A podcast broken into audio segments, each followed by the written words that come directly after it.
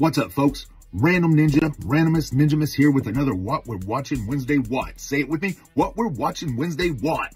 I never get tired of that. And the film I'm going to tell you all about today, I watched for free on Tubi, and you can too. It's the 2015 horror western Bone Tomahawk by director S. Craig Zahler. I hope I'm saying that right. If not, let it go, okay? It's not my gimmick to pronounce names right all the time. Uh, anyway, first off, I want to tell you about the cast of this film. It stars Kurt Russell, uh, who plays a sheriff, very reminiscent of his role in Tombstone. So if you loved him in that and who didn't, that's a plus right here. It's got Patrick Wilson from the Conjuring franchise, Matthew Fox from Lost, uh, Richard Jenkins from every movie ever made. If you don't know his name, you'll know his face. Uh, he's almost unrecognizable, um, easy for me to say, almost unrecognizable in this film.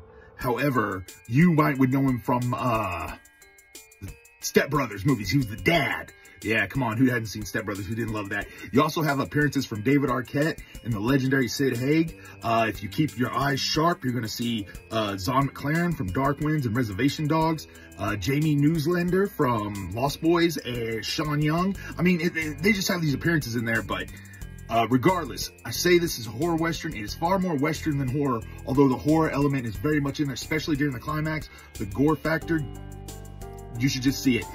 I wonder what Unkle Sam's been watching. James, I'm so glad you asked, man. I have been watching some uh, series on Netflix about time travel. I like time travel. Um, Back to the Future has always been one of my favorite movies.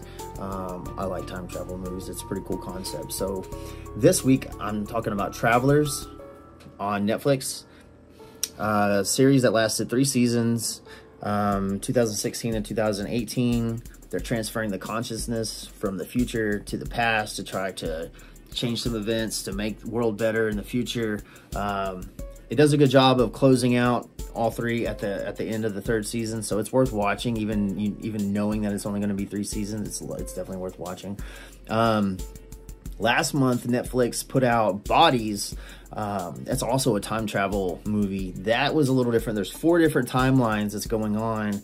Um, it was really interesting the way that they they had, had it lined out, how it hit at certain times, and there's a lot of thought to it. It's definitely worth watching. I, I really, really enjoyed it.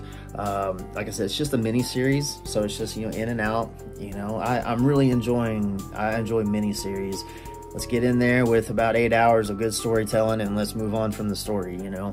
So that's what we're watching. I am Unkle Sam. That was Randomous, Gingimus, Gingimus, Gingimus, Chuba. Anyway, so we'll check you out later. Peace.